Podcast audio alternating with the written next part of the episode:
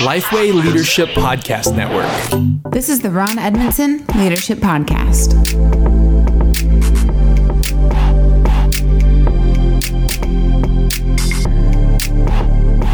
Thanks for listening to the Ron Edmondson Leadership Podcast hosted by Lifeway. Ron's mission is to help church leaders become better leaders. I'm your host, Chandler Vannoy, and Ron, in this episode, you are going to share one simple tip for leaders attempting change. Something tells me with one simple tip, this is going to be a pretty short episode.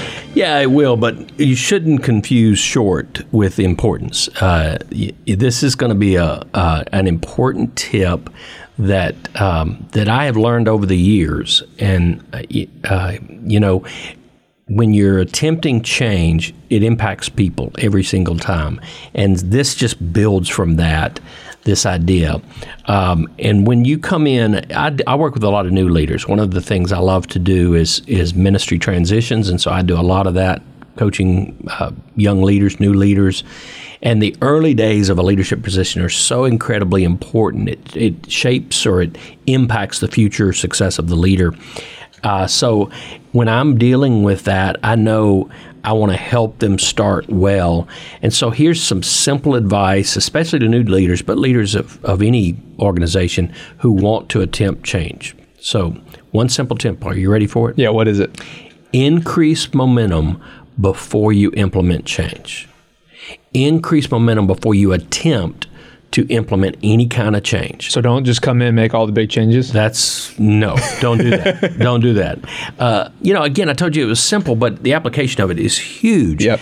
You simply can't change things faster than you have momentum for the change to be accepted. You've heard the the old phrase about chips in your pocket or coins in your pocket. You know, you, you only have so many as a leader to implement change. People can only take so much change at a time.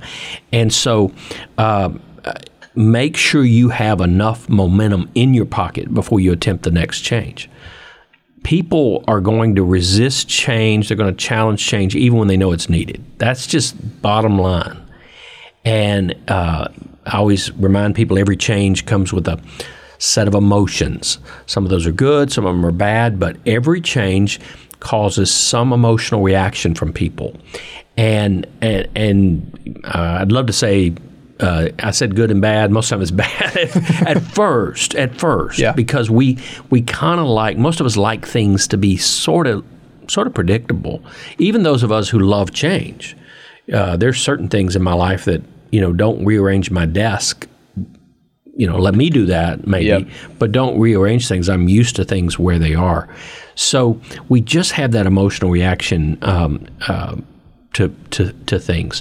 For that reason, you need to build up positive emotions for momentum prior to attempting to implement new change. Get people excited about where things are going, cast some vision for something new, build people's hopes of what's next, then begin to change things incredibly important. So let's go. Let's go through uh, an example of this of, of changing things slowly. Let's say somebody comes in, they see where. You know, I mean, you don't come into a place and just have one one item on your list right. to change. There's usually ten. Yeah, and you want to do them all at once. Right. But how do I? I do want to get through that list of 10 mm-hmm. But, but you're saying, hey, start slow, get some momentum. Mm-hmm. So how would you go about that? Well, let's say you, you want to change uh, the structure of of the you know how things are done. Um, it, it, there's and there's not there's hardly ever a lot of of uh, enthusiasm behind that kind of change. I mean, just almost never people get really excited. Oh, let's do that. Yeah, you know, let's restructure everything yeah, yeah. we do. Um, so you're going to have to probably focus on some other changes that will be positive to build the positive momentum for change. So, in other words, maybe it's I was in a church not too a um, couple of times back, and we we literally painted the uh, the um, lobby, the welcome area, and, and, it was a huge welcome area. So, but we we added a, a fresh coat of paint. It was yellow. We painted it gray, and man, that w- it made people so enthusiastic about that there, it gave us some chips to go do some other harder changes. Yeah. And and so it may be, you know, don't step into the big one right away. Maybe rank the 10 in some sort of order where I can get by with this one, we can change this, people are going to get excited about it. That's going to give us some momentum to begin to address some of the changes that are a little harder to make, such as a church's bylaws, for example, or something like that. Um, uh, change the things you can that will add momentum, build the chips, build momentum, and then go address the other things.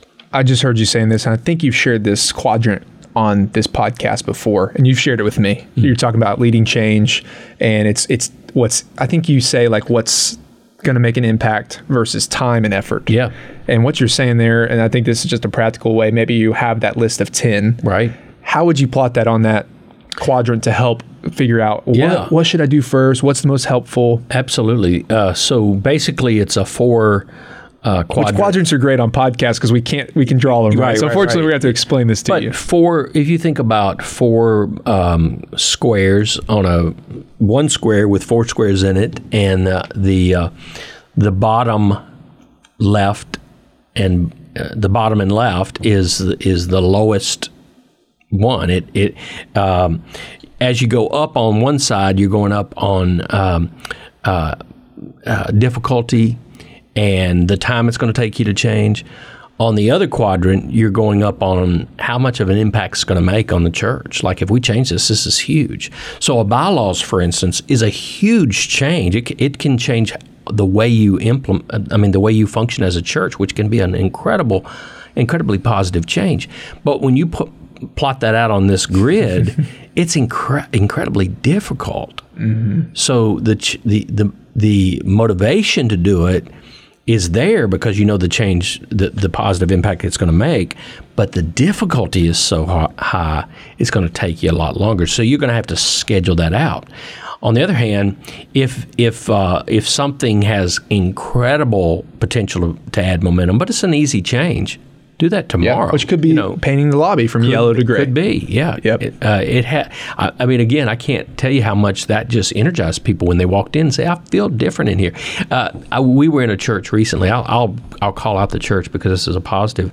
Crosspoint Church here mm-hmm. in in Nashville, great church the, and I've written this down. I haven't done anything with it yet, so I'm unveiling it here on this podcast. future blog post, yeah, podcast, a future uh, action I'm going to bring to a church. Okay, there you go. There you go. but uh, when we walked in, the first thing Cheryl said was, "It smells good in here," mm. and I thought, okay, I probably wouldn't have picked up on it, yeah. you know, but the fact that she noticed that, that was a big deal to her at that moment. It made her feel good right away. So I got to thinking, what does it smell like when I walk in our church? You yeah. know, does it smell good in here? Does it not smell good in here? Because some people notice that. Yeah. And so that could make small, small, small step and change could make an incredible difference to people. And uh, so do those and then you know schedule out the harder ones. Yeah, well, it's very helpful. So, and, and on the other side, just to complete yeah. that grid a little bit. Yeah. So if you've got a change, it's not going to have much impact at all. So you know it's it's in the bottom quadrant, but it's in the upper quadrant on difficulty and and and all that. Ah, leave it alone. Hmm. Why bother with it? Yeah. It may be personal to you, but it's really not going to impact the church a great deal. So don't do it. Yeah, no, that's that's a very wise statement. So remember, the one simple tip: increase momentum before you implement change. So, hey, thanks for listening. We hope this has been helpful to you and your leadership. If you're enjoying these episodes, please help us continue providing them by liking, sharing, reviewing, and subscribing. It helps other leaders like yourself find the podcast, and we'll see you next week. Thanks for listening to the Ron Edmondson Leadership Podcast. For more information about Ron, check out ronedmondson.com. For more leadership resources from Lifeway, check out leadership.lifeway.com.